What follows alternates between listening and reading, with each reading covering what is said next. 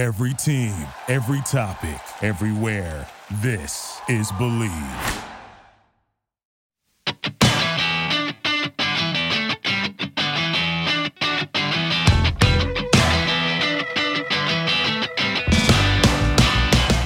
Hello and welcome to the 275th edition of the Illegal Motion College Football Podcast. In Nashville, Tennessee, I'm the Professor Emeritus, Matt Perkins. Joining us shortly, a dig and go across the Harpeth River from me here in the Music City. It will be our own offensive coordinator, the coach Corey Burton. But for now, uh, we've still got the third amigo in the second city, a man who did not spend his weekend at his own bar being grinded up on. It is our intrepid blogger from Big Ten and Counting, Josh Cook. Yeah, I don't know which I would have picked first uh, Urban getting a lap dance or the Jags winning a game. Um, I did not know Turns that those were. lap Yeah, I did not know that those were comparable. So The, the question is will he have received more lap dances than victories this year? uh, I don't know how he makes it through the rest of this season. He's not going to. There's no chance. Yeah. There's absolutely no chance. I, I Um, think he's gonna Spurrier it. Um, you know, be kind of a one and done. Although I think Spurrier might have done a year and a half.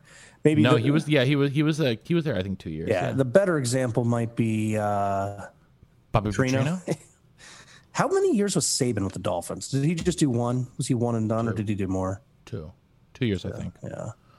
I'm pretty sure. So, anyhow, as you guys know, we are in fact presented by betonline.ag. The football season is in full swing on the gridiron. And as always, BetOnline is your number one spot for all the pro and college football action this season. With new updated site and interface, even more odds, props, and contests, BetOnline continues to be the number one source for everything football. Head on over to the website or use your mobile device to sign up today to receive your 100% welcome bonus. That's double your initial deposit just for signing up. Don't forget to use the promo code NFL100 when you do.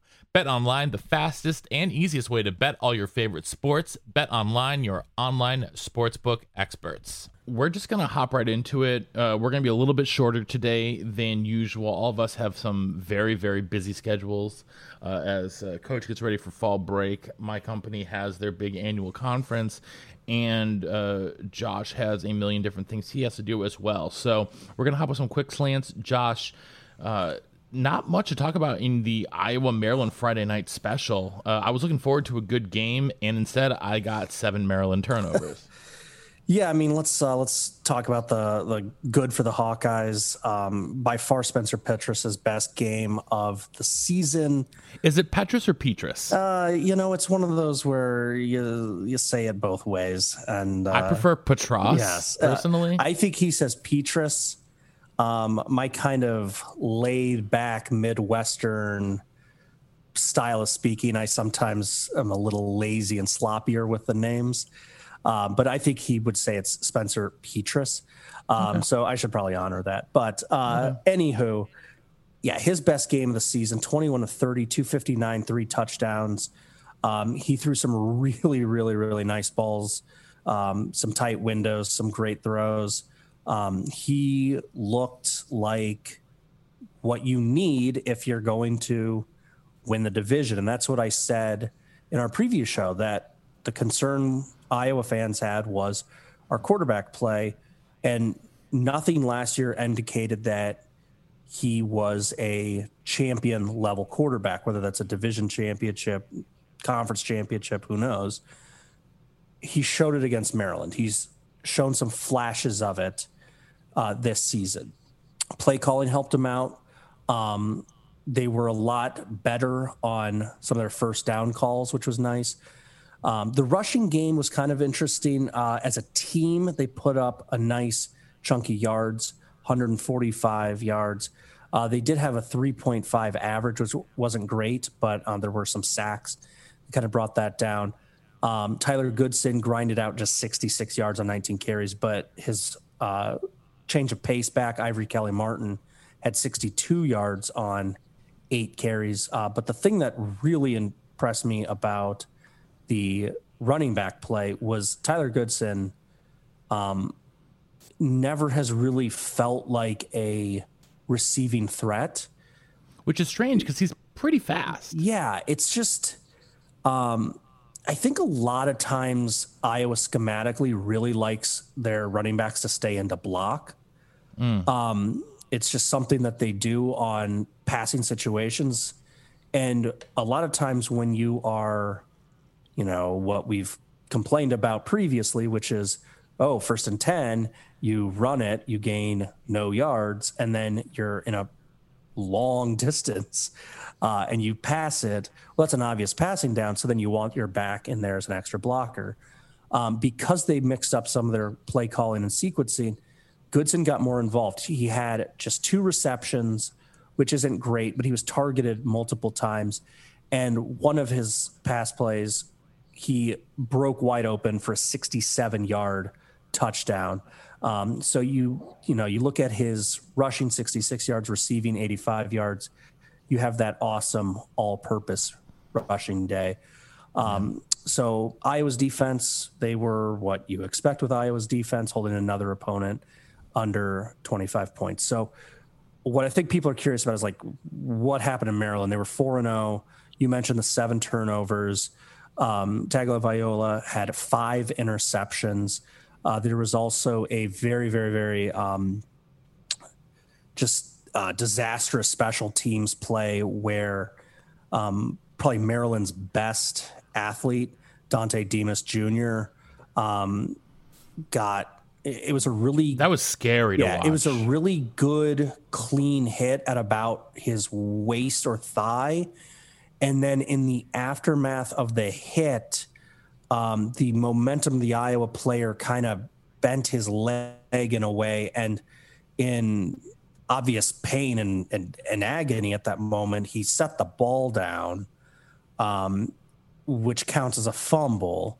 Uh, so that was one of the other big turnovers. And then um, he was ruled out for the rest of the season today, yeah, actually. Yeah. And then um, the last turnover came when uh, Maryland's backup quarterback also threw an interception. But um, the, the thing about the turnovers, I mean, you're not going to win many games with seven turnovers, but they set up short fields for Iowa time and time again. You look at a few of these uh, scoring drives. I'm not going to run through all of them, but um, you know, the Maryland fumble set up a, a six play, 26 yard drive, an interception set up a 45 yard drive, um, another uh, another uh, interception set up a field goal after um, just a 27 yard drive. So, you know, short fields equaled a lot of points in this one.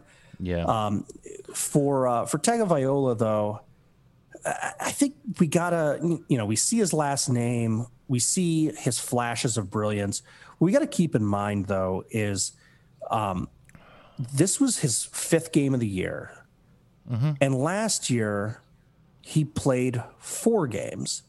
And when you look at his numbers, um, his debut really struggled in Northwestern. Terrible, terrible opening debut. Yeah, but I mean, of all the uh, teams that go last yeah. year's Northwestern yeah. defense, was, especially their secondary, yeah. was phenomenal. Was, yeah, exactly. Was incredible.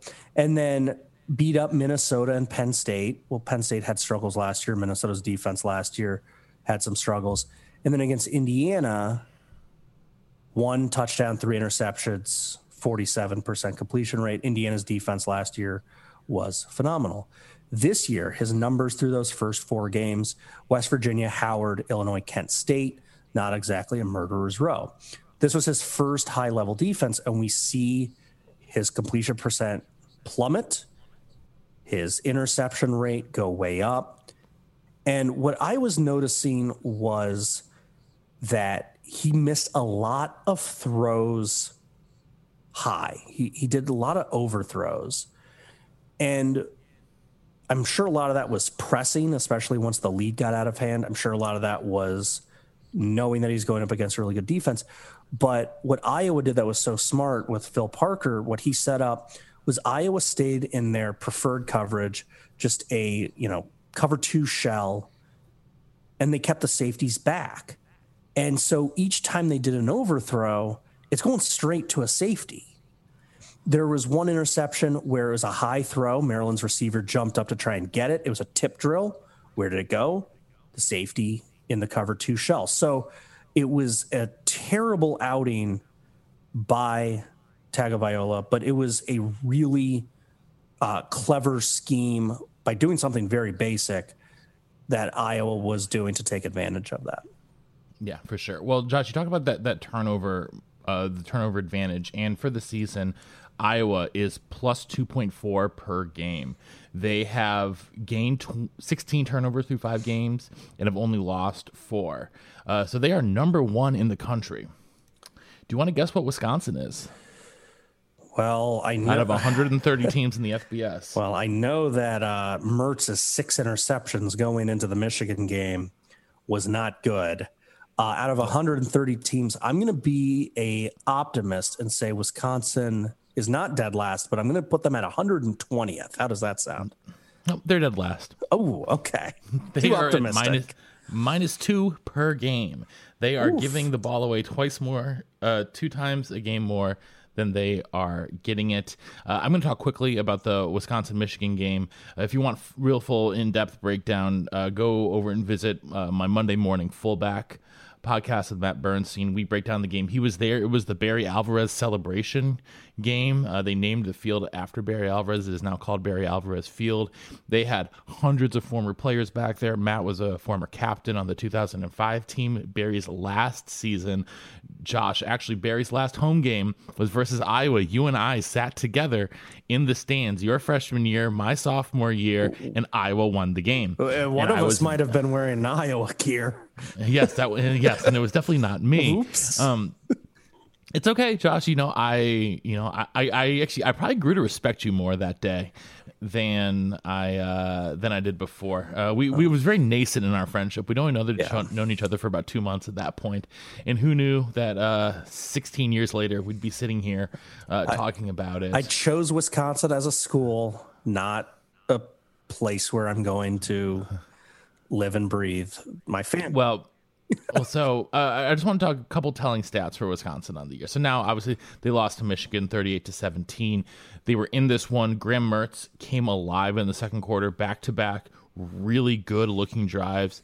He threw for like a, I want to say like 118 yards combined on two consecutive drives, uh, and only missed one of his uh, attempts, and looked great through a dime to Chimere Dike in the end zone like Wisconsin marched like 68 yards in 16 seconds. It was the most un-Wisconsin thing you've ever seen.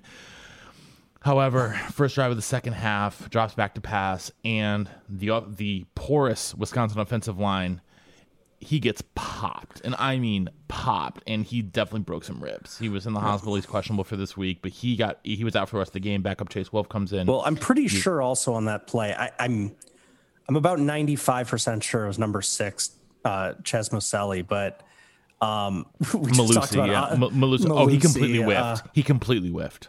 Yeah, like I've never seen uh, him whiff so both bad. of them. Michigan, well, Michigan blitzed two guys. He somehow missed both of them.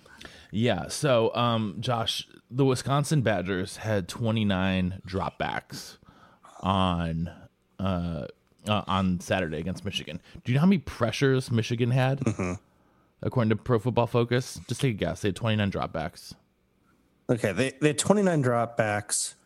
Um, How many pressures did Michigan have for show, for, for show for show for show prep? I looked at uh, their passing, so I know they went 11 of 23.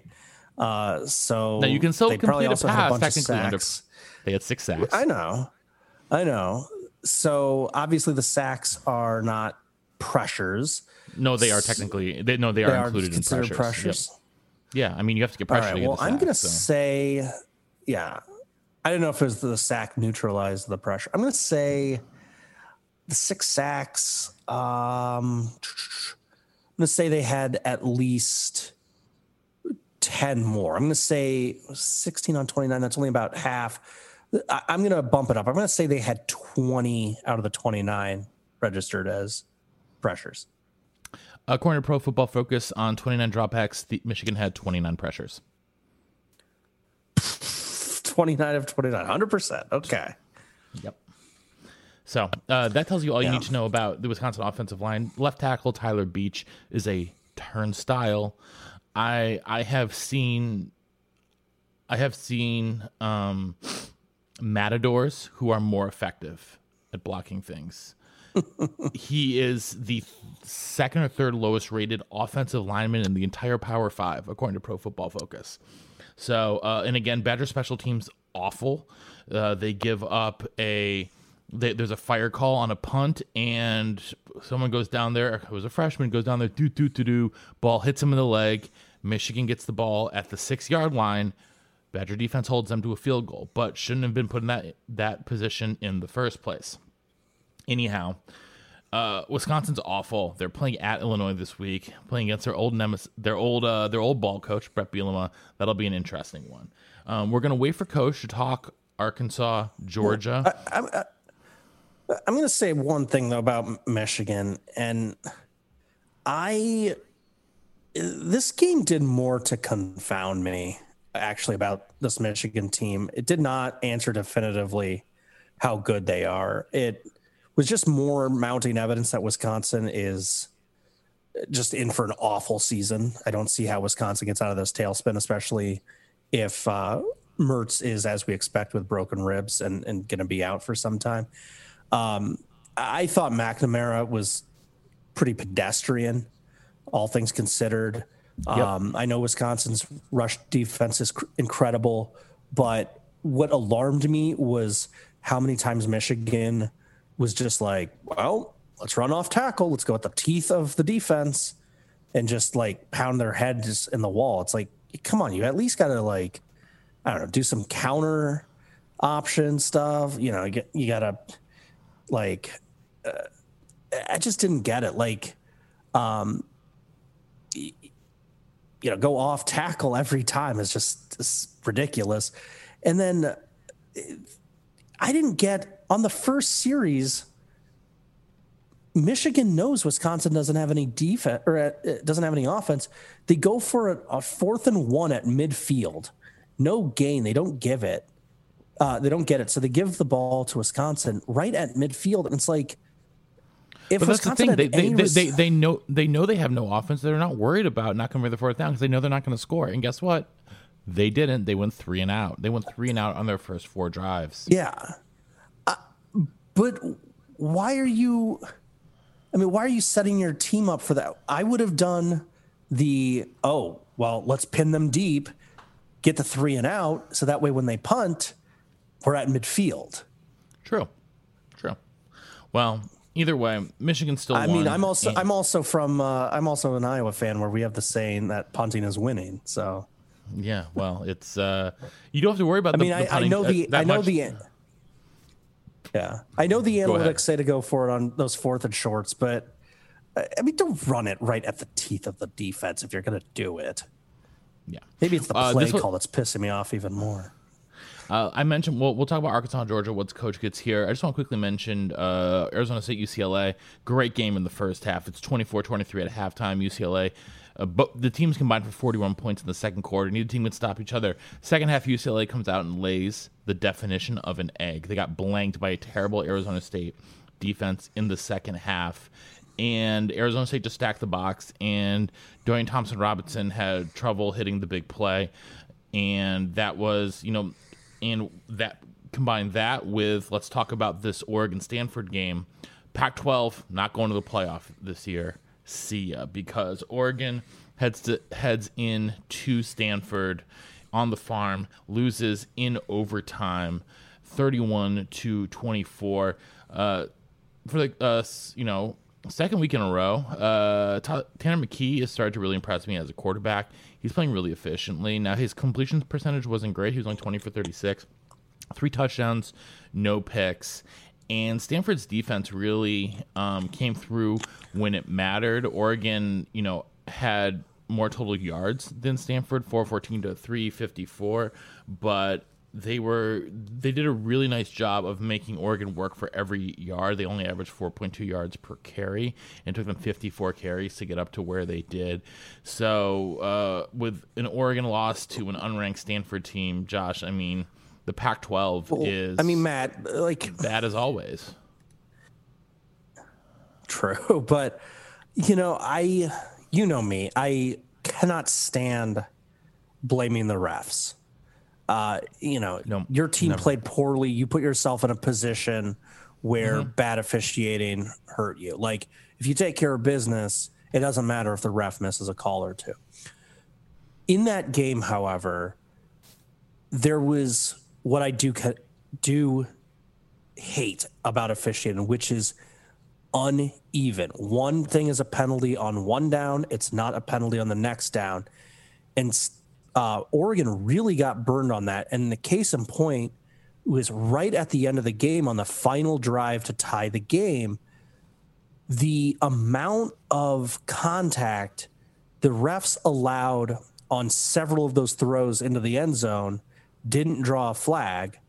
And then on the final play of the game, there was the same amount of contact, and then magically it was a flag this time. When you do that as a ref, you're making the players unsure of what is or is not a penalty. Yeah. And that is not good. That's not good officiating. Call it tight, fine. Ticky tack stuff, fine, as long as it's both teams for all 60 minutes. The the change in what was or wasn't a penalty is like next to impossible to adjust to. And, you know, so they call the flag on it, gives Oregon an untimed down or Stanford an untimed down. That's the extent of my sympathy for Oregon. I mean, you had multiple opportunities. You were 99.9% odds of winning with about Yeah. two minutes left in the game, and you blew it. So I'm not like going to say that Oregon was royally screwed out of something. They shot themselves in the foot as well. But the officiating in that game was not a very good advertisement for Pac 12 officiating. Yeah, but what else is new? It's Pac-12 refs, Josh. We've been talking about that. We've been talking about this for 20 years. So, um, you know, you know, or I should say 16 years, which is how long we've known each other. Um, let's move to talking about the Cincinnati Notre Dame game. Uh, I don't want to spend too much time here because this was a, an anticlimactic one, quite frankly. Uh, Cincinnati scored 17 in the second in the second quarter and just kind of dominated from there out. They Notre Dame has no rushing attack. They averaged three yards per carry in this one. They've had no rushing attack uh, all season. I mean, they're off. You know, we talk about Wisconsin, Notre Dame typically have two of the best offensive lines in the entire country, and that is evident in their in their run games. Right, both these teams typically have very very strong uh, rushing attacks. Well, Notre Dame has the fourth worst yards per carry in the entire country. Uh, they are just ahead of Boise State, which can't run the ball apparently. Oh yeah, Notre Dame is averaging 2.4 yards Boise per carry for the no. year. Uh, Boise Louisiana, lost again. They're having a long season. Louisiana Monroe, who's averaging a lovely 1.95, and everyone's favorite Gopher beater is Bowling Rod- Green, Rich Rod's the offensive coordinator. uh, Bowling Green averaging 1.74. So Coach Scot Loeffler. this- so they are not they are not doing great on the ground. Uh, the big question: Cincinnati in line for a playoff berth. They're going to be favored in the rest of their games pretty handily going forward. I don't think they have another ranked team on their schedule at this point. Uh, you know, I want to see them in the playoff. I think I think they if they win out, they are deserving. But Josh, I'm curious, what do you think? Yeah, I mean, just uh, to to look at their schedule, since you mentioned it, um, they have Temple next, who, uh, believe it or not, is above 500 and is undefeated in conference play. No Uh, one Temple's looked a little bit better. Yeah, Temple's looking a little bit better than they were. Uh, UCF, on the other hand, looking a little bit worse than expected. Uh, both of those are home games. They're at Navy, who uh, just obliterated uh, their opponent this week. Uh, by far, Navy's uh, best game of the, the season. Well, I guess it wasn't as big a win as I thought. It was 34 30. Uh, I think I was thinking of Air Force. I think Air Force might have just absolutely hammered someone. Um, but anyway, uh, so Navy one win on the year. Maybe they're getting a little bit better. Our Tulane team, our beloved Willie Fritz, they are in all sorts of trouble. They've looked awful this season. Tulsa was a darling last year. We thought they were going to build on their COVID success. Uh, there's still some time to turn things around, they, but they've had a lot of narrow losses. Tulsa is not very impressive in their win loss record. At South Florida, they are miserable. They're terrible. Uh, they do have ranked SMU. That's at home. Mm. The ponies are the ponies are you They know can we score, love the ponies. man. Yeah, we love the ponies. And then at East Carolina, and um, East Carolina is also a very, very, very, very quiet three and two. They're Um, frisky, man. Yeah, there. This is not. This is not back to the Purple Pirates where we really liked them and we gave them a segment, but this is certainly not where they were a few years ago, which was like unwatchable, one of the worst teams in the country. Um, what I will say about Cincinnati though for this game, and this is the among the highest forms of praise that I give any team. I do this for Alabama and Georgia and the top dogs, and that is, I find it impressive when you play like absolute crap and still win your game. And Cincinnati really did not play particularly well. Um, Notre Dame's defense made their day pretty miserable. They were two of 11 on third down. They only mustered 89 rushing yards on 30 carries. They committed five penalties. They lost two fumbles. Um, it was not a very impressive day overall. They're really lucky that Desmond Ridder chose a great time to have a very, very solid game. Uh, 19 of 32, 297. That's a 9.3 average, two touchdowns, zero picks. Um, you know, the Bearcats were not necessarily the better team in this game, but they found ways to move the ball and generate points better than the Irish did. And that is what these top flight teams do. And so I, I I know it sounds like a backhanded compliment, but I'm actually praising the Bearcats. Yeah. Josh, you mentioned third down, which made me think of something that I was actually looking into earlier today. Josh, do you know what the average third down conversion percentage is in, in, in college football? Just ballpark. I, going to say probably around 45%. 40 it's actually 40% Okay. it's 40 it's 40 it's 40% um do you know who number one is this year Uh, well, it's not Iowa. Um, no I'm going to say that it has to be uh, a very, very, very solid team. I'm going to I, say iowa happens to be 88th Alabama. converting uh, iowa happens to be 88th con, uh, iowa and iowa state are tied at 88th both Nice. converting 36.2% no Yeah. number one is coastal carolina Well, they have a phenomenal team. So I uh, was Josh, right. do you, do you know what their conversion percentage is? I'm going to say Actually, hold on. Number two, I'm gonna tell you this first. Number two is Texas. They are converting 55.2 percent. That's really good. so. 55 Well, I was about to say Coastal's at 60%. So if you're telling me two is 55, number two is 55. What do Yeah. you think number one coastal is? 60.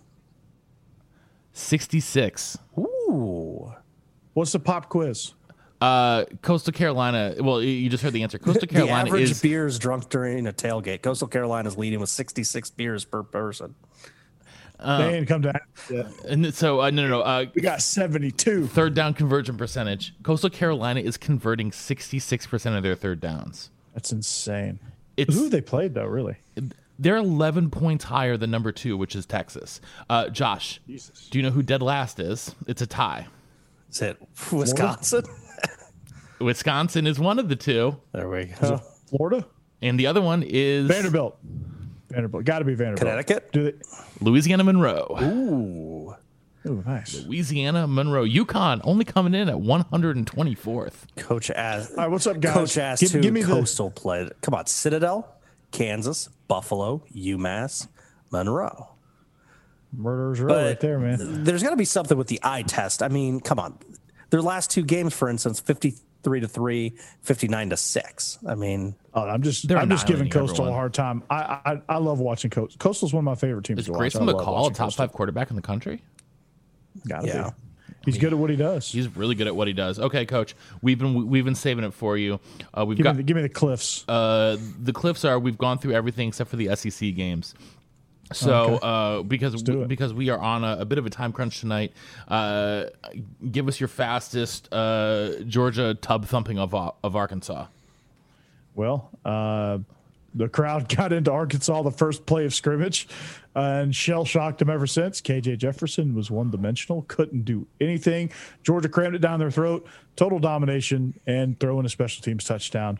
And boom, there you have it. Yeah, you, you guys don't even need quarterback play. We, we didn't. It, it's insane. Never seen it. Like this is, I and I told, I think I told you guys over text. I can't remember who I texted this to, but this is the best Georgia defense I've ever seen. Yeah, that was us.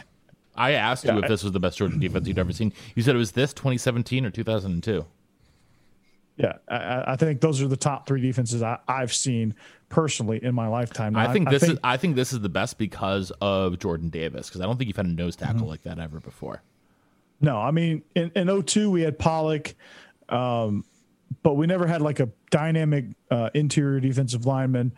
Um, and we had you know Boss Bailey and, And some, then some 17 you had like Ro- you had. Roquan and some other- 17 was Roquan. It, it was Jordan Davis, but you know you had uh, Lorenzo Carter. You, know, you had some really good edge guys and some serviceable interior guys that made it tough to run. But Roquan was a human eraser that year. Yeah. So I just want to I mean, say, you know, on the flip side, look, we we like Arkansas. We did a bit with them for a very, very long time. One of my best friends in the world is an Arkansas Razorback alum. This game doesn't really matter. They played with house money. They're already having a really nice season. There's more. there's I mean, more wins to- to, to be say- had. I, I think what gets lost in the shuffle is just look at their previous coaches. Chad Morris, 4 and 18, couldn't win an SEC game, 0 and 14. Bret Bielema, It was yeah, Bret horrendous. Bielema, 29 and 33, but all of that was padding his schedule. He was 11 and 29 in the SEC. Before that, they had John L. Smith step in for Bobby Petrino. If you factor the two of them together, because they were essentially the same team, John L. Petrino. yeah, John L. Petrino, uh, again, Did Jo- but John L didn't wear the neck brace though. again, schedule padding. They were terrible in the SEC. Bobby Petrino, in his time there, had 17 losses. 15 of them were in the SEC. He was just 17 and 15 in conference. You have to go back all the way to Houston Nutt in the late 90s and early aughts to be even a somewhat competent level of coach. And then before that, you know, Danny Ford, not very impressive, under 500. Uh, Jack Crowe got fired uh, mid-season, and Joe Kines had to finish it off. Uh, way back in the mid to late 80s, you had Ken Hatfield, who was really, really, really good coming in to replace Lou Holtz. The, the two of them had a really nice stretch, but you, you look at their tenure, then before that was obviously Frank Boyle, Broyles, their, their incredible coach. But if you look at Holtz and Hatfield right after their legend, 77 to 1989 is the last time you have like a big period of great coaching. So they're already having, But you had Broyles still in the building as AD, right? During those years. yeah, I believe so. Yeah. yeah.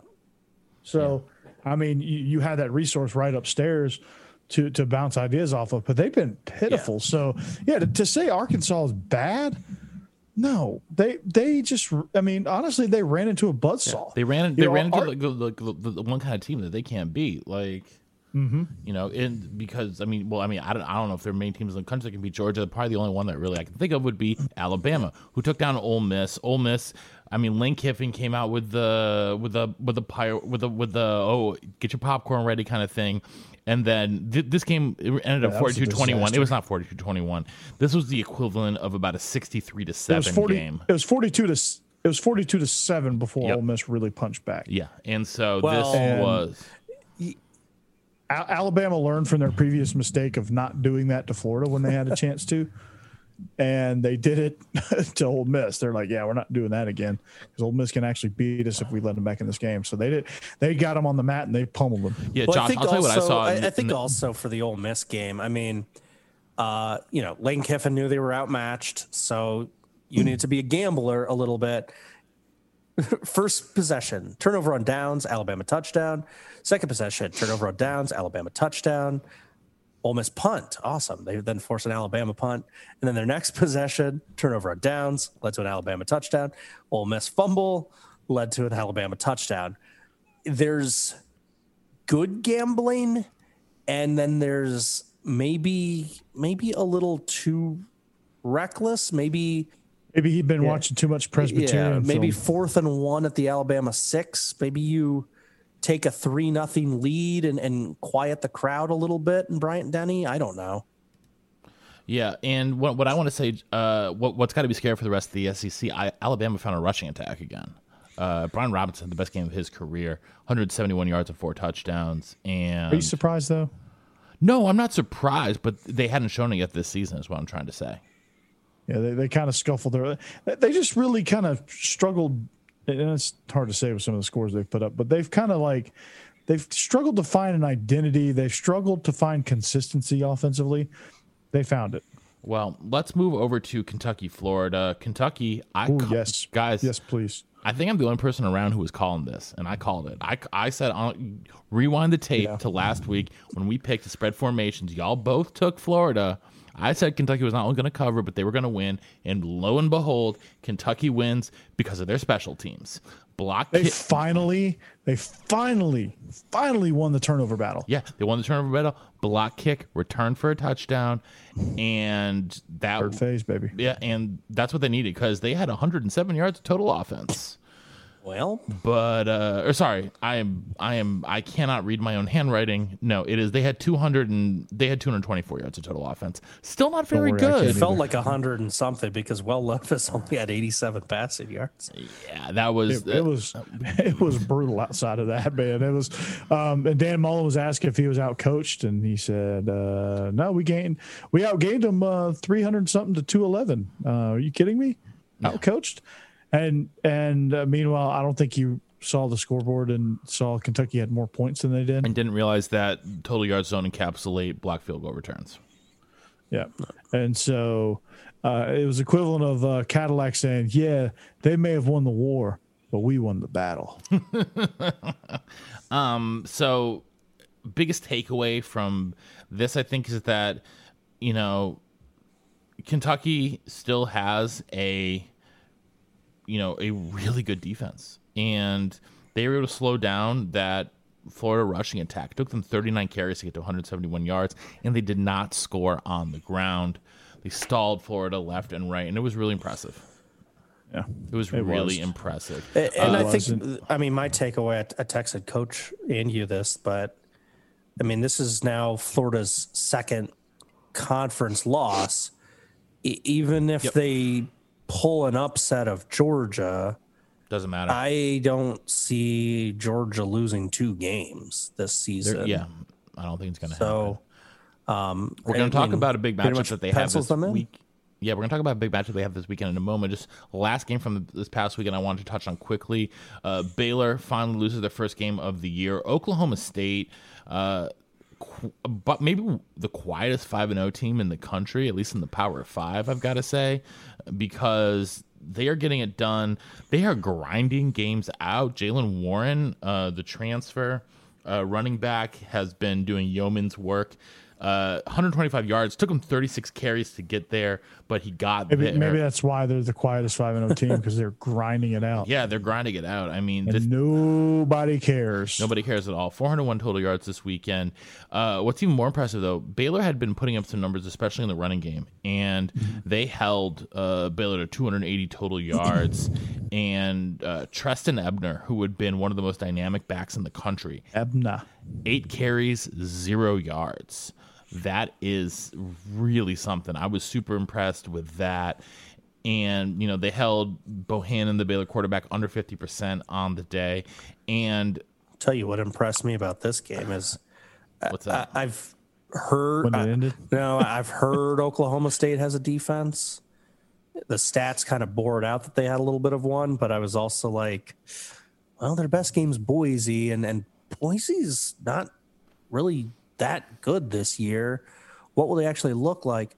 Well, the freaking Oklahoma State offense threw three interceptions, and Oklahoma State's defense. Talk about bailing out your offense. They they held Baylor to three of fifteen on third down, held them to just 280 total yards. Long day rushing the ball. I mean, the, this Oklahoma State defense is um, impressing me, and I think that I dare I say I think they might have passed the beloved Cyclone defense as the best in the Big 12. That's crazy, but I, it's not. It's it's not. It's crazy like a fox because they're you know they, not they're gonna start getting their tests. They're gonna start getting their tests Oh, yeah. real soon. Yeah, I mean, So, Baylor, Baylor once once Bedlam comes around, once they play Texas, yeah, Bedlam, folks. Yeah. So um, let's move into this weekend, uh, the game of the weekend according to college game. Oh, you, oh, you want to talk about things, other You things know from this I- past weekend? yeah. I- okay, you Josh, know me, you, you, know me. You All right, well, How did Georgia Southern do? Well, way out in Utah, BYU, another really impressive win. Uh, really took it to Utah State. That one uh, always catches my eye when you beat a in-state rival by two touchdowns. I think that's not so nothing. BYU Utah State champions. yeah, Huh? nothing to scoff at there. Uh, how about A and M getting another exposure? Um, I yeah, is it back to Jimbo not caring time? Is it back to have that hypothesis? I'm not sure, but it's not good. J- J- Jimbo, we're going to see Jimbo surface at like Michigan. Uh, Fresno State feeling USC. Yeah, Yeah, yeah. please, please make that happen. uh, Fresno State. That'd be hilarious. Fresno State up twenty four nothing, feeling pretty good about things, and then uh, Laid they out. decided that uh, well, we don't need to worry about the fourth quarter. Give up seventeen points, uh, a lot of turnovers in this one. Well- Hawaii upsets them, uh, takes Fresno out of any Aloha. fringe group of five discussion. It would have been really hard for them to ever catch Cincinnati, but uh, it's I- I it's think done that now with two losses. Yeah. It's a two-team race with Cincinnati and Coastal at this point. Yeah, uh, NC State avoided a classic letdown. they they uh, beat Louisiana Tech by seven points. That was it. Uh, Wake There you go, Dorn. Wake Forest also handled the spotlight. They beat Louisville. It took them a while to do it, but they did it. It was a little, little, uh, little tight around the collar for them. Yeah. So, uh, uh, and then uh, Ur- Urban Meyer definitely scored some. scored some. yep. And then finally, the burying the lead team. Maybe picked- they did it we picked again. one? The Roadrunners. Roadrunners, they, well, they did a Fresno type thing. They decided to play a nice hockey game. Uh, they were up 24 to 10 when uh, they decided to pack it in, gave up a, a fourth quarter touchdown to UNLV to make it a little bit interesting. But they they survived. They're 5 and 0, 3 and 0 on the season. Tate Martell playing that game for UNLV. Ooh, that is a good idea. question. While Josh looks on that up, I is wanna say- eighth I- team. Is that where he's at now? Yeah, I think While so. while He's Josh looks that up, I, I do want to mention I read a really interesting article today, and they were talking about Jeff Traylor, the coach at UTSA. They were saying that he is the single most respected person in the uh, Texas State High School Football Coaches Association because he spent like 20, 25 years as a high school football coach in there, and he has he has more respect than any other coach in the entire state of Texas. And so he is starting to recruit there. And he's starting to recruit better and better names there because so many other coaches within the state of Texas trust him and believe in do you- him. And I think do you that's a think when- really, really interesting sort of wrinkle there. So, do you think he ends up at Tech, at Tech or at? Uh, Listen, Tech is off to a four and one start. I, was think gonna- Wells might be able to ride out the year. I was gonna say or A and M when they fire when they fire uh, Jimbo. I think A and M's going to want the spotlight not firing. I, I have a I Yeah. have an idea. Dumbasses. Been there a really really really long time, and his defense has decided to no longer play. Gary Patterson, TCU. Yeah, They were in the they're, same they're never said going to Patterson. They're never going to fire. No, they're never. Gonna, and also, they also said Patterson is the second most respected coach in the state of Texas. nice. So Uh, Tate Martell did not play in that game, by the way. Tate Martell in the year has attempted six passes, completed two of them for 27 yards. nice. What a what a uh, what a His, stellar his stellar status is out. Uh, he did have a foot injury, and he uh, six days ago returned to practice. So Well, Uh, did he did he sprain his ankle running to the transfer portal? Uh, Josh, I know, Coach, I know you guys were were, were desperate to know. Uh, Friday night, Dartmouth beat Penn thirty-one to seven. Uh, the the Big Green held uh, the Quakers to 141 total yards of offense. Yale demolished Lehigh. Lehigh moves to 0 and 5. Yale 2 and 1 in the season. They win 34 to nothing. Zane Dudek still around, uh, running the ball for Yale. Not his best game. Uh, Princeton, the spread offense at Princeton got slowed down a little bit by Columbia. Uh, only 119 passing yards uh, this weekend, but they were able to rush for 181 and hold Columbia to eight yards on 27 carries in their 24 to seven victory. Harvard beat in-state rival Holy Cross 38 to 13 on the back of Jake Smith, the quarterback. He went 20 for 31 with three touchdowns. Cornell fell to 0 3 on the season after losing at Bucknell. Um, really uh, tough day for for Ben Mays, the uh, the quarterback. Three turnovers for him on the day, and finally the Brown Bears also fell to 0 3, losing at Bryant. Uh, Bryant quarterback Zevi Eckhouse, 35 for 49, 335 yards and three touchdowns. That is your Ivy League minute. Let's move on to Week Six, Josh. Uh, the game of the day, or the game of the weekend, I should say, uh, according to our friends at College Game Day, is uh, the Red River Shootout. But let's face it, uh, they're wrong because the game of the day is number three Iowa, number four Penn State, uh, two of. It's not Vandy, Florida. That's the biggest spread of the weekend. We'll talk about that in spread formations. But I mean, Josh, I mean, the floor is yours. Uh, uh, somehow, uh, you know, I, I don't in the gambling. Uh, I was also a two point favorite in this, which surprised me a little bit. I thought Penn State, being the more of a public team, would be the favorite in this one. But the game's at Carver. Uh, sorry, it's at Kinnick. Are you going back for this? Are you tempted to go back for this?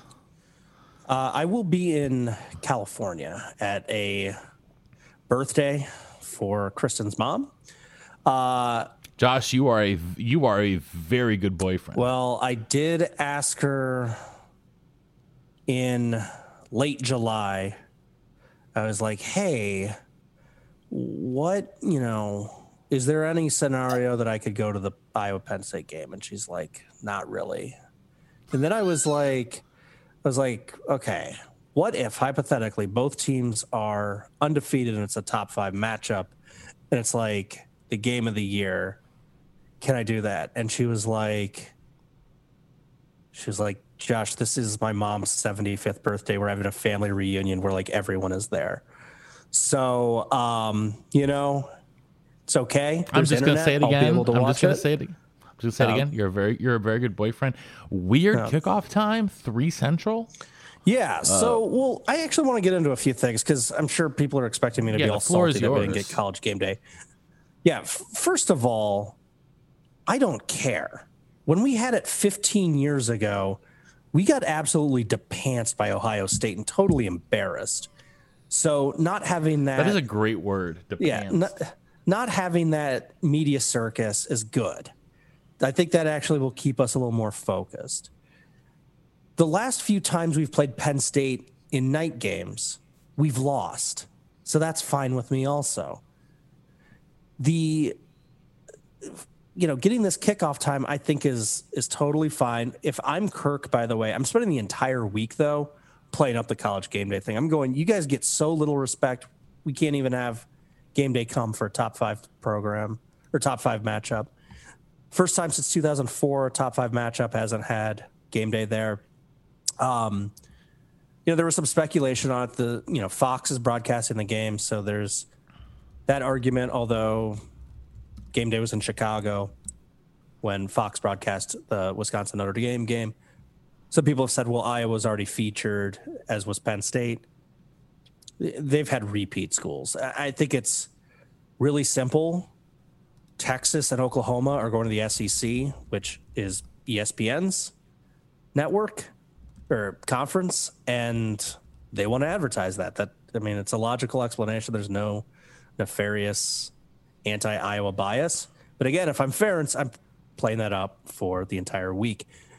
What is very, very, very interesting about this game is the two teams are basically identical. Um, Penn State is getting not a whole lot from their rushing attack. Their leading rusher averages just three yards a carry.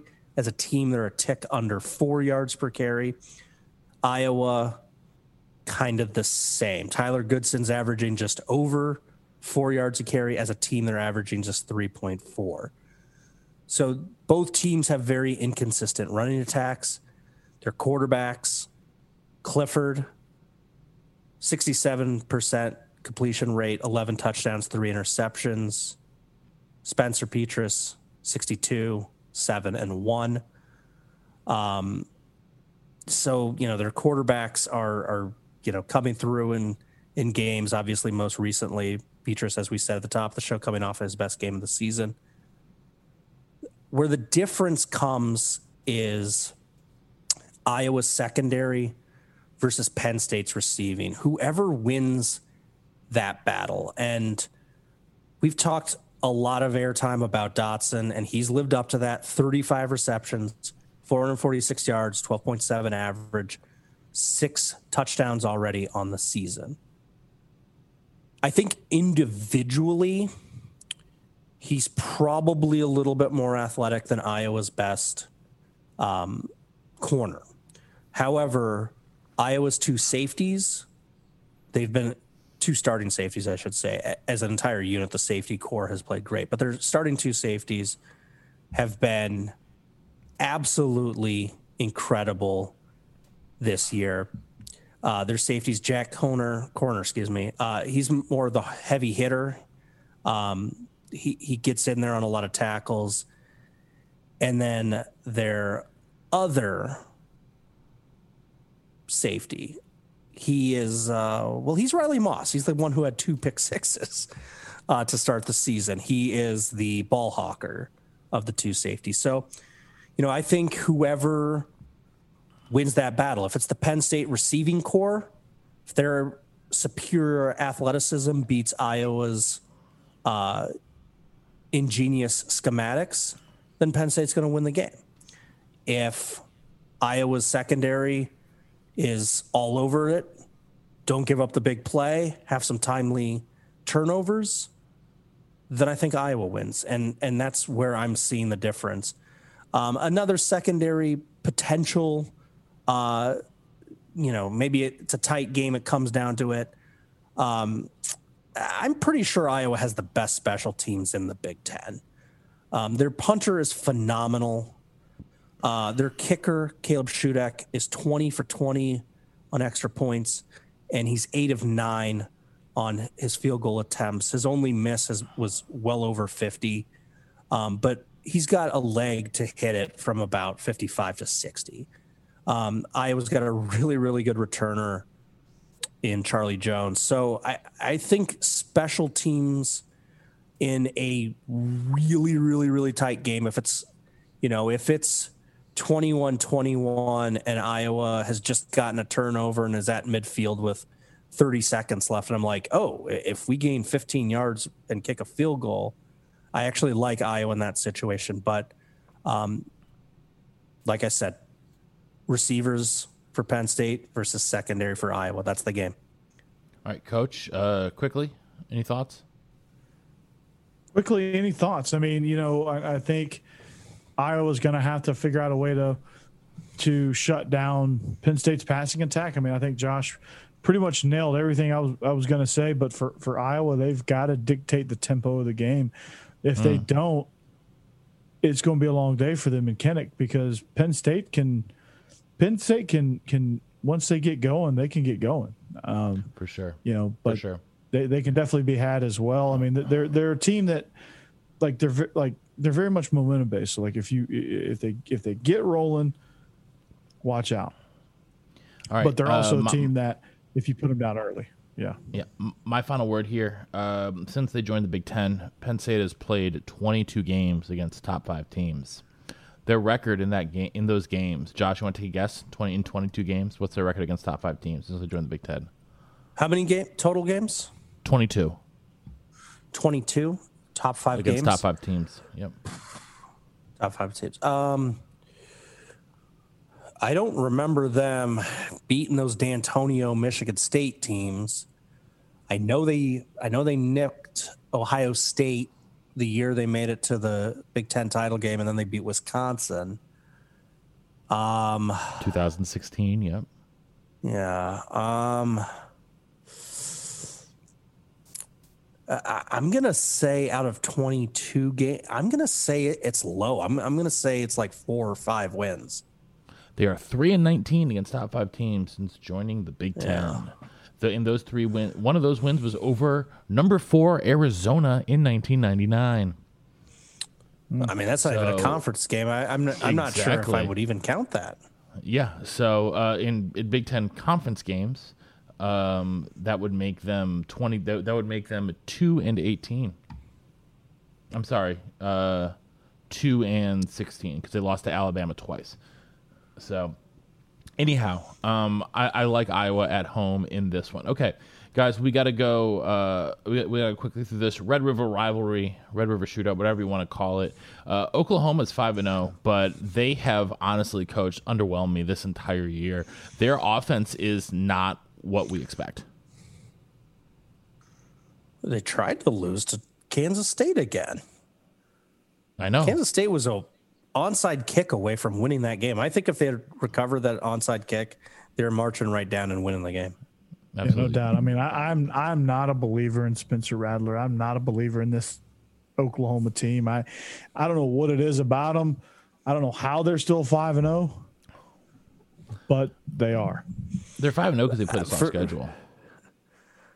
That is Yeah, true. I, I, I think this one though, for Oklahoma, Oklahoma owns Texas. they're yeah, but also this Texas team is really one dimensional. It's not even just shut down the running game; it's literally shut down one player of Texas's running game, Bijan Robinson.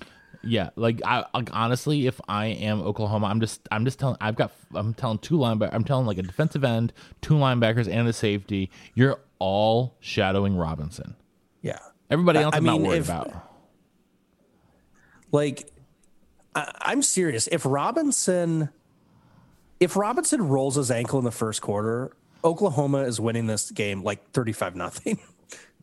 Well, no, I don't think they can score 35 points. No, I think Honestly, Texas is going to realize. I'm going to say that Texas, if, in that hyperbolic scenario, Texas just shuts it down because they know they can't win. There's nothing else on Texas's offense that at all no. gives me any worry whatsoever. Whittington's a nice receiver, yeah, but like there's not. there's not much else. You know, there, there- there's really not a whole lot And- else there. Unless they're running a reverse and handing it directly to him, I don't. Now I will I will say with Thompson, their quarterback situation has improved um, at Texas. He's marginally better than um what was it? Heard, Card. Card. Hut- I think uh, it was major. Hudson I think it was Card, I Major Yes, it was. Um, but marginally better is still Not great. better than what they had. So, Yeah. um, and against a team like Oklahoma, marginally better gives you a better chance to win. Um, and and with uh, this, so this will be Sark's first uh, first Red River shootout. To me, I don't know. I mean, I- it, it just it just reeks of a of a Texas upset here. I mean, I- Ooh, I just- co- it coach, coach likes the Texas upset. Um, I don't like what I've I seen from Oklahoma, but I I don't love what I've seen from Texas either. But maybe you know their only losses to Arkansas. It turns out I Arkansas is a really good team. So I mean, we said the same thing about West Virginia, and and and they almost got them. I think Texas, if if Texas is in the position that West Virginia was in, Texas gets them. yeah, If Texas is in the position that K State was in, Texas gets them. If K State had Texas- Skylar Thompson, and if they if Texas is in the position that Tulane was in, Texas gets them. So you, you catch my drift here. Oklahoma has got themselves in position to lose, but they've played a soft schedule. They got K State without Skylar Thompson. They got a uh, rebuilding West Virginia team, and they got Tulane, who damn near beat them. And Tulane's been a mess this year. Yeah. Tu- Tulane, Tulane's fallen apart since then. Okay, I, I, I, I think I think they exhausted all of their resources and, and fell apart after that. But Um, Still Arkansas, Ole Miss, uh, battle of the teams that just lost to the two best teams in the country. This one is back in Oxford, coach. Um, two extraordinarily different styles of play. Mm-hmm. Who do you who do you like here and why? I, I, I think Oklahoma, Oklahoma. I'm still on Oklahoma here. No, I, I think Ole Miss is going to be able to turn this thing into a track meet.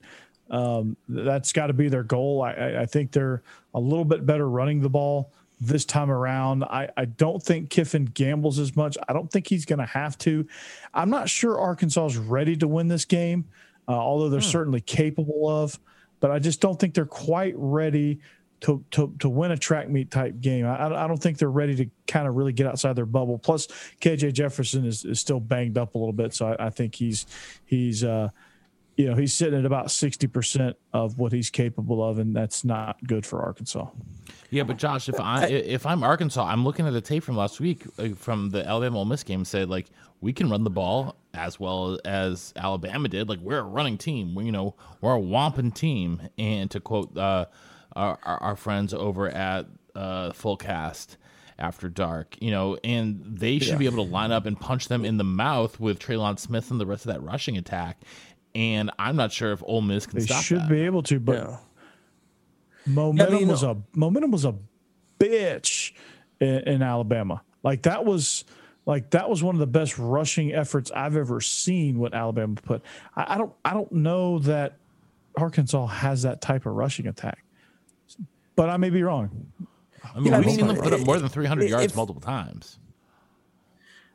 Yeah, I mean, if you're Arkansas, you're just so glad that you don't have Georgia's defense to take on. I mean, Ole Miss has been giving up 26 points per game and 368 yards.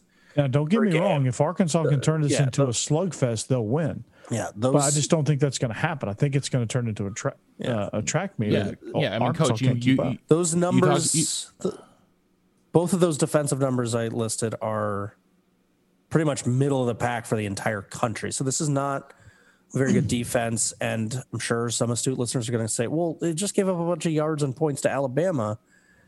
If you look at their 3 and 0 start, Louisville put up 24 on them. Yeah, those are The the points. governors, Austin Peay, moved the ball a little bit on them and put up 17 points. Tulane also moved the ball a little bit on them and scored 21 points. So I- I think really it was Alabama took advantage of stuff that was already on the tape. This Ole Miss defense is it's mediocre. And so for Arkansas playing a much easier defense to go up against has to give them some hope and excitement that they'll be able to get back on track. All right, let's It move to the does. George. Yeah, let's move to that Georgia Auburn game. Um, Coach Au- Auburn coming off of a last second victory against LSU, or actually not last second, but you know end of game, very back and forth game against LSU. Um, I, I don't really see a chance for this Auburn team. I mean, I'm not believing that they can move the ball at all against this Georgia defense. Uh, and you're going to break it down fully uh, over on Believing Dogs. Just give give it give us the, the Yeah, cliff notes it. of the cliff notes here.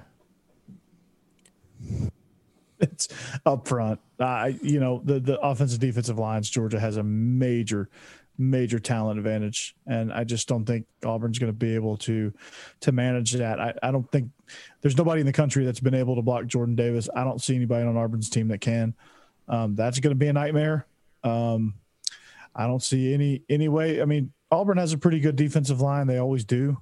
Um, but I still think Georgia's going to be able to run the ball um, and and they're going to be able to kind of impose their will a little bit. Is there a single position group where Auburn is better than Georgia? DBs, maybe, Maybe. I mean, maybe, maybe. I they have mean, one really. They have one know. really good corner. They have one really good corner. Yeah, But that. I mean, Georgia. I mean, Georgia has one really good name brand corner.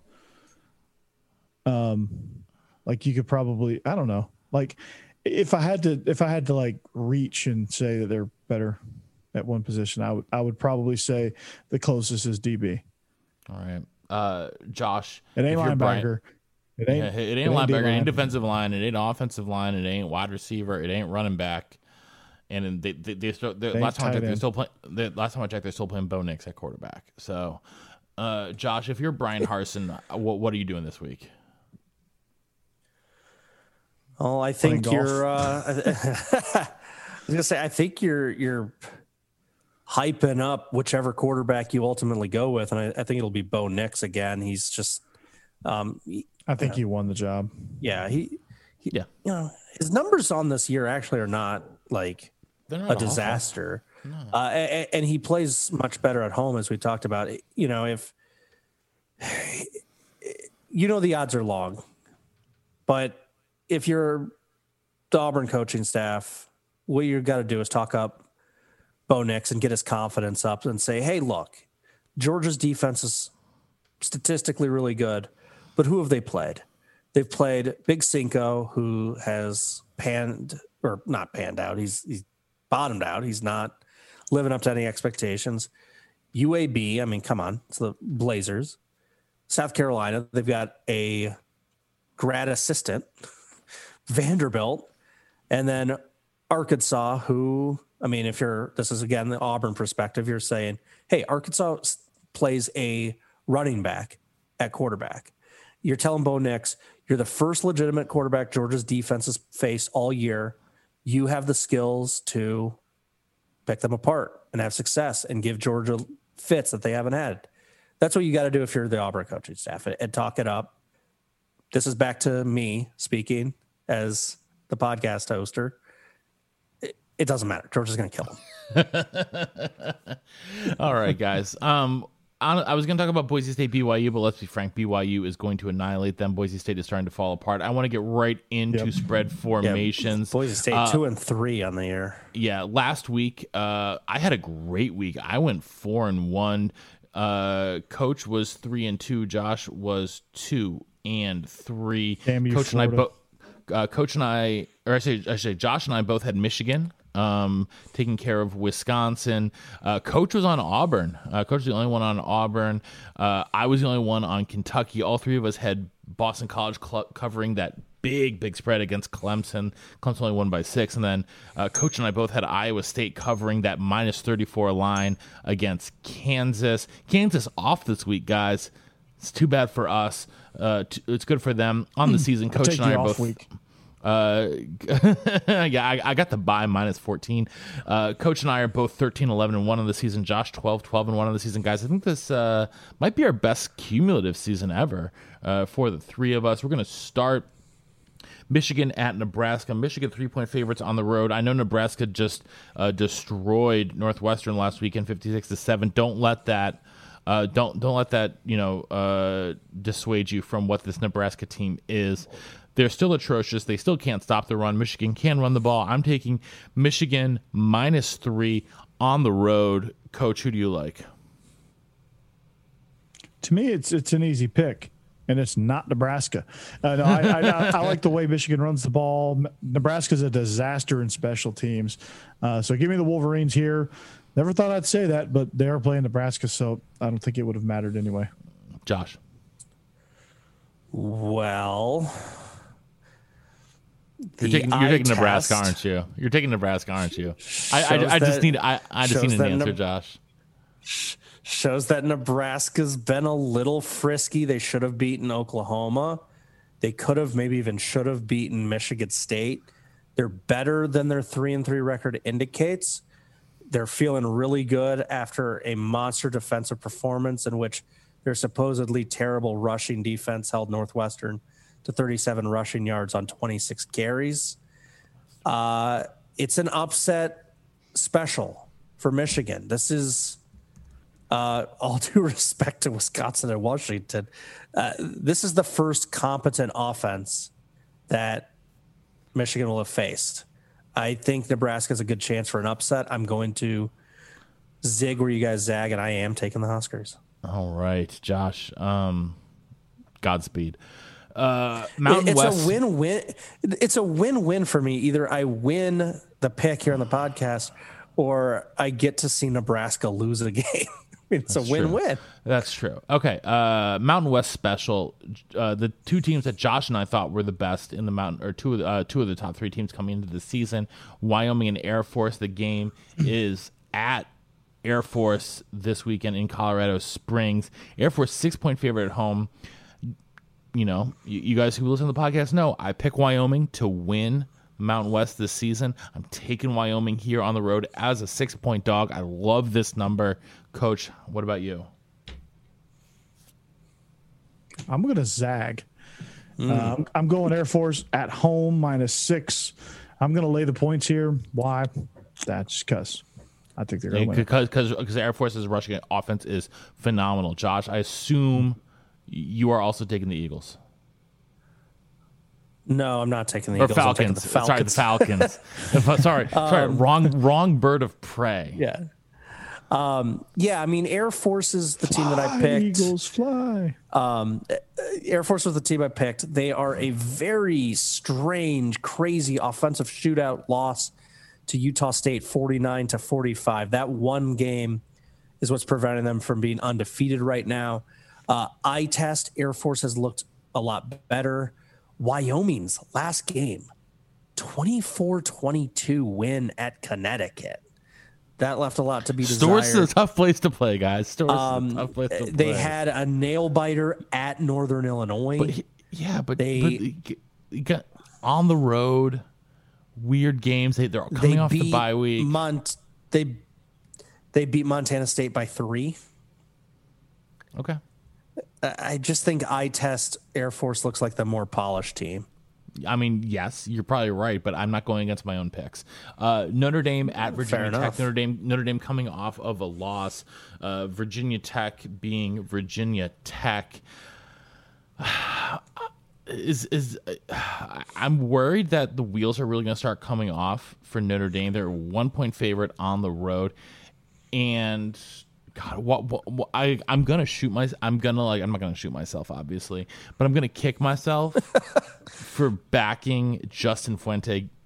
Ugh, give me the Hokies at home. Give, give me the Hokies at home at home as a one point favorite coach. I'll take. I can't say it. I'll take the. um, excuse me. I'll take the. oh, oh. Give me Virginia Tech. Give me Virginia Tech at home. Josh, I'm with you, Matt. Well, if Notre Dame gets their rushing attack going against anybody, it might actually be Virginia Tech. Virginia Tech didn't look very good against the run against North Carolina. North Carolina lost that game because they passed it way too many times.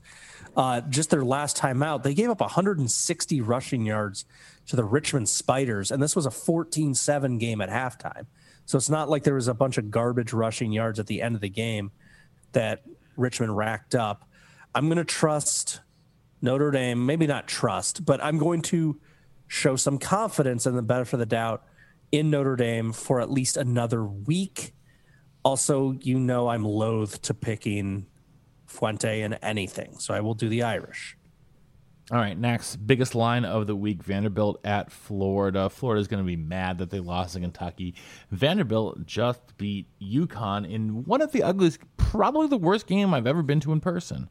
Uh, this past weekend, uh, which ended with a field goal in a downpour, and then a fireworks show in a downpour, which is meant that I was just inhaling smoke. So that was super fun. Um, my, uh, my my lungs are still recovering from the toxicity. Um, I'm not sure if Vanderbilt's going to score 10 points, and I think Florida is going to score about 60. So, give me give me the Gators to cover 39 in a game that they're just going to take out their anger from that Kentucky game out on the on the Dores, coach. Yeah, I'm I'm going to take Florida here. Unfortunately, um, I was I was hoping Vandy would be good, and I, I, They're I'll, not. I'll take an I would take an L here if Vandy can cover this one. Uh, if Vandy somehow covers this one and makes it close, does Dan Mullen get fired? Probably not, but he should. So I, I'm gonna take the Gators. Josh. It's weird. I don't. Florida doesn't really blow teams out. you look at even just last year. Vanderbilt only- gets blown out. Yeah, but last year, Florida beat them 38 17. Last year, Tennessee was terrible. Florida beat them 31 19. Last year, LSU was terrible. Florida lost that game. Like, I, I think Florida is a team, and maybe Dan Mullen is the coach, that plays down to his competition. I think Vanderbilt can squeak out enough points that, yeah, they, they might lose by four touchdowns, but that isn't enough to cover. I'm going to do take the Dores. Godspeed, Josh. All right, finally, the game of the century is this weekend. I don't know if you guys knew this. It wasn't. It, I don't know if it if it's been advertised very much. The University of Connecticut at Storrs in the university. I, I can't pick this game. I'm Massachusetts. calling. I was gonna say in the University of Massachusetts at Amherst are playing each other in a football game in Amherst, Massachusetts. I cannot believe the words Is that are this about Ray to come. Allen versus Marcus Camby? Uh, it would be it would be much more entertaining. I cannot believe the words that are about to come out of my mouth. The Connecticut Huskies are three and a half point favorites on the road. Let me say that special. again. The Connecticut Huskies football team are three and a half point favorites on the road at UMass, and I'm picking them. What is wrong with me, coach? What do you think about UMass this is- one? UMass is worse, believe it or not. UConn is not the worst football team on the planet. They actually had a good showing at Vanderbilt, and I don't know what that says about Vanderbilt. If that says more Coach. about Vanderbilt, how bad they are, or He- he- here's I, I texted I the stat. know. I texted you guys the stat against Vanderbilt in their 62 to nothing win. Georgia accumulated 532 yards of total offense against the same oh, yeah, they opponent only had what nine more yards. in the same stadium. Connecticut had 523 yards of total offense. That's a difference of nine yards. Mm-hmm. Nine. That's insane. I, I, I don't even know what to do with So, that. were- so were they out coached? They, they were out coached. Um, no, I- they I- had a the, the U, UConn's backup quarterback who i- who makes Ben Roethlisberger look like Lamar Jackson. At one point, scrambled for twenty yards. Well, on that note, I'm picking UConn minus three and a half. Yeah, Josh. UMass is awful. Yeah, I mean, UMass has given up 236 points on the season. Their fewest points allowed this year is 42 to Eastern Michigan. Connecticut has, well, they looked frisky against Wyoming, looked frisky against Vanderbilt. They're playing hard for their interim coach. I think they want to break this streak. I think that they actually do somewhat care about their football program surviving, whereas I think UMass is, I mean, they got to go like Idaho. They got to drop down at some point. This has been an abject failure for that. I mean, this is a, a team that won a national title, I think in like 1998 in mm-hmm. FCS. They have no business being in FBS. They, None. they've proven that over the last 20 years that they've had this experiment. It's a disaster. Connecticut, I think, does still have some pride. And I, I, I'm going to go one better, actually. I don't think they just win. I think they win by like three or four touchdowns. Yeah. The strangest thing I saw on Saturday was not the fireworks in the pouring rain, was not Vanderbilt winning a game at home, which they haven't done in nearly two calendar years. It was that there were like not multiple, but like a plethora of UConn fans who were vocal in the stands, relatively close to where I was sitting. Wait, they they exist. They are the There most. must have been a bas- There must have been a basketball game somewhere nearby.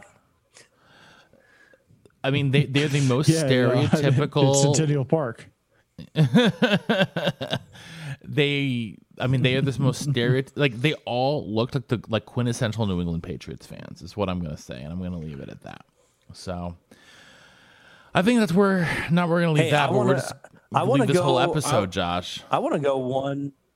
Well, I want to go one further. Actually, with this Connecticut team, I think they beat Massachusetts. I think they beat Yale. I think they have a decent chance of beating Middle Tennessee State. I, I Just think is awful. I think Connecticut could surprise a few people. I think Connecticut could win three in a row. I mean, mean, th- th- more they'll hire them. they'll, they'll, I- they'll hire the interim for a, for the lifetime contract if that Yeah. happens. Oh yeah, and I don't I don't hate either of these teams. It's fun to make fun of them, but like, you know, UMass was a really good FCS program. They should just drop down. There's no shame in dropping down. And for UConn, I- feel bad for them. I mean, the basketball realignment they solved that. They're back in the Big East. Their football program just the American wasn't a good fit the American was not a good basketball conference, and they're a basketball school. And what happens to UConn football, nobody knows. I feel bad for those players, though. Yeah. So, all right, gents. Well, uh, Uh, just is super, super quick. I super, super quick. I know we got to get going. Just a really interesting line caught my eye. Oregon State, three and a half point favorites on the road. I know it's Washington State, but I mean, this Beaver team is, is having a nice season, but this kind of indicates that Vegas sees this as a breakthrough. Oregon State might be a special team, might even, you know, might even compete for the North with giving them that line. Yeah, I saw I, I saw that line. I thought about including it in here. I just didn't have room for it. So, all right, that is going to do it for us here today on the Illegal Motion College Football Podcast. So, on behalf of our own offensive coordinator, the coach Corey Burton in Nashville, Tennessee, and our travel blogger from Big Ten Accounting, Josh Cook in Chicago, Illinois, this is the Professor Emeritus in the Windy City saying so long and see you next time on the Illegal Motion College Football Podcast. I'm not in the Windy City. the- I'm in the Music City. Yeah. It is getting late. I worked a 13 hour day today. I'm about to work a 15 It got it got late. So, It got late early. okay. It, No, it did not get late early. It got late late.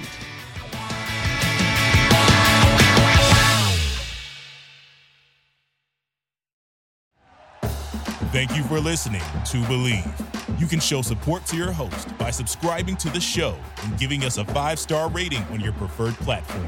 Check us out at Bleav.com and search for B L E A V on YouTube.